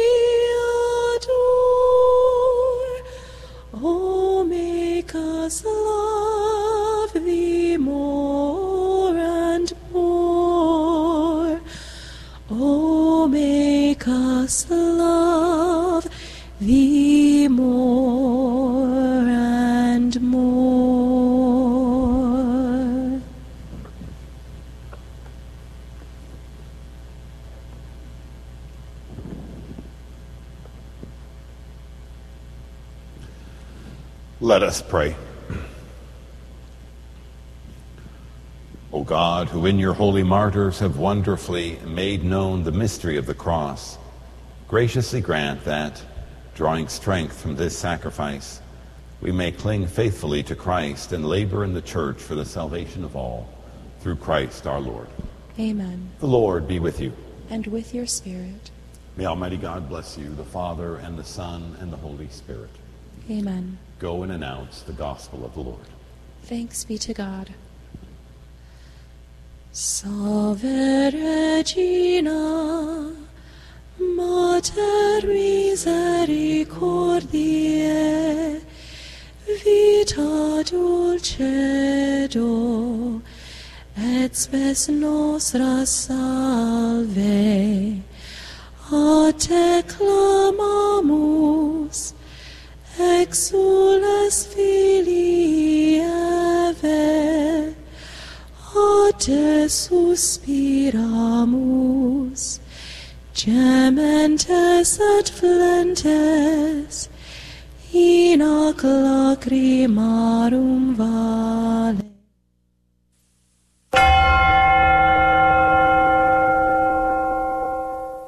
The prayer to Saint Michael. Saint Michael the Archangel, defend us in battle. Be our protection against the wickedness and snares of the devil. May God rebuke him, we humbly pray. And do thou, O Prince of the heavenly host, by the power of God, cast into hell Satan and all the evil spirits who prowl about the world, seeking the ruin of souls. Amen. Prayer of Deliverance. Almighty God and Father, we beg Thee, through the intercession and help of the archangels Saint Michael, Raphael, and Gabriel, for the deliverance of our brothers and sisters who are enslaved by the evil one, from anxiety, sadness, and obsessions, We implore Thee, deliver us, O Lord. from hatred, fornication, and envy, We implore Thee, deliver us, O Lord. from thoughts of jealousy, rage, and death, We implore Thee, deliver us, O Lord. From every thought of suicide and abortion, We implore Thee, deliver us, O Lord. from every form of sinful sexuality, We implore Thee, deliver us, O Lord. from every division in our family and every harmful friendship, We implore Thee, deliver us, O Lord. from every sort of spell, malefice, witchcraft, and every form of the occult. We implore Thee, deliver us, O Lord. Thou who said, Peace I leave with you, my peace I give unto you, grant that through the intercession of the Virgin Mary, we may be liberated from every demonic influence and enjoy thy peace always. In the name of Christ our Lord. Amen. Transmitting the treasures of our Catholic faith to your radio every day. This is the Guadalupe Radio Network. Radio for your soul.